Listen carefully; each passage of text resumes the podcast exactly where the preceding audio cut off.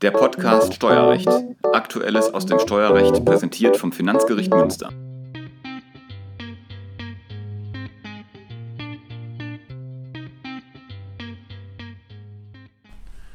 Das Presseteam des Finanzgerichts Münster begrüßt Sie zum ersten Podcast Steuerrecht im Jahr 2021.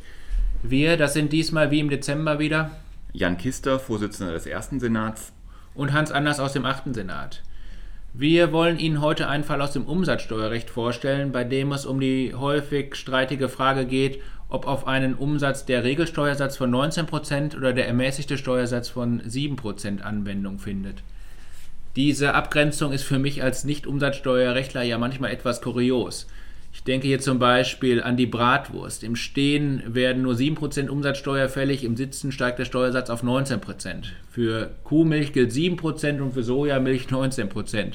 Hörgeräte werden im Gegensatz zu Brillen mit 7% besteuert, für Äpfel gilt 7% und für Apfelsaft 19%.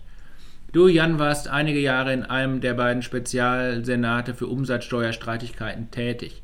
Vorab ein paar Worte zu den Spezialzuständigkeiten beim Finanzgericht Münster.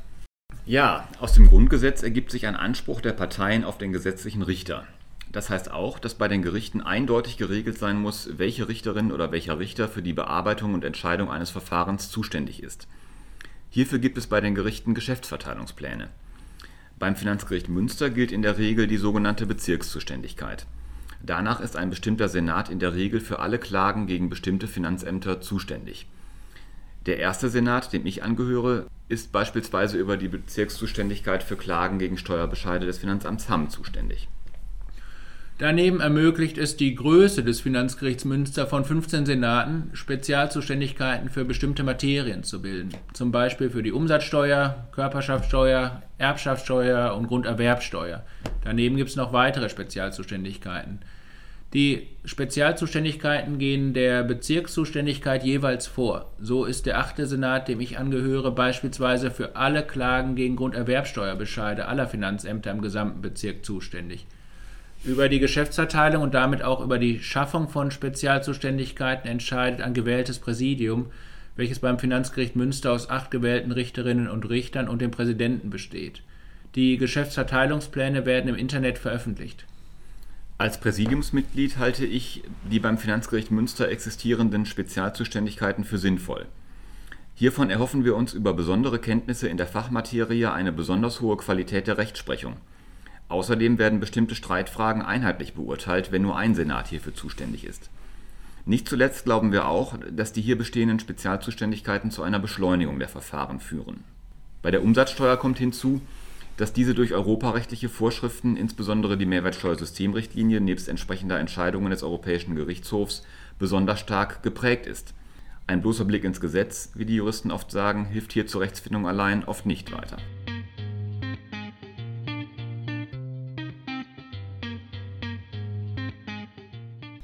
Und jetzt zum Fall. Der Kläger arbeitete unter anderem als selbstständiger Zauberer und Nikolaus. Als Zauberer trat er insbesondere bei betrieblichen und privaten Feiern auf.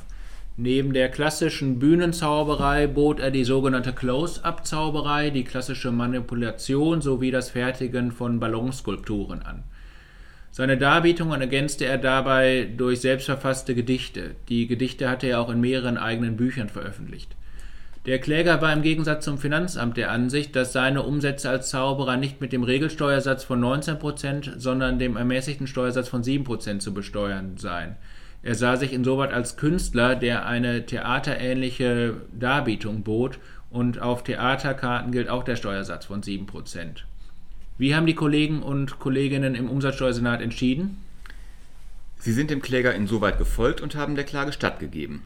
Die Leistungen des Klägers in Gestalt von Darbietungen als Zauberer unterfielen, so der Senat, nach § 12 Absatz 2 Nr. 7a des Umsatzsteuergesetzes dem ermäßigten Steuersatz. Nach dieser Vorschrift ermäßigt sich der Steuersatz für die Eintrittsberechtigung für Theater, Konzerte und Museen sowie die den Theatervorführungen und Konzerten vergleichbaren Darbietungen ausübender Künstler auf 7 Bei dem Kläger handele es sich um einen ausübenden Künstler, dessen Zaubereivorführungen und Ballonmodellagen mit Theatervorführungen vergleichbar seien er habe nämlich eigenschöpferische Leistungen in einem theaterähnlichen Rahmen erbracht. Im Gegensatz hierzu bleibe es für die Tätigkeit des Klägers als Nikolaus, so der fünfte Senat, beim Umsatzsteuersatz von 19 Prozent. Ein Zauberer ist also auch bei der Umsatzsteuer kein Nikolaus. Die Berichterstatterin hat mir aber auch noch mit auf den Weg gegeben, dass auch nicht jeder Zauberer unbedingt damit rechnen kann, jetzt ermäßigt besteuert zu werden. Im Streitfall hat das Gericht die besondere künstlerische Darbietungsform, zum Beispiel wegen der eigenen Gedichte, als vergleichbar mit einer Theatervorstellung und den Kläger als Künstler angesehen. Es kommt also mal wieder auf die Besonderheiten des Einzelfalls an. Die Entscheidung können Sie im Volltext über die Homepage des Finanzgerichts Münster abrufen. Damit verabschieden wir uns für heute. Bis zum nächsten Mal. Tschüss.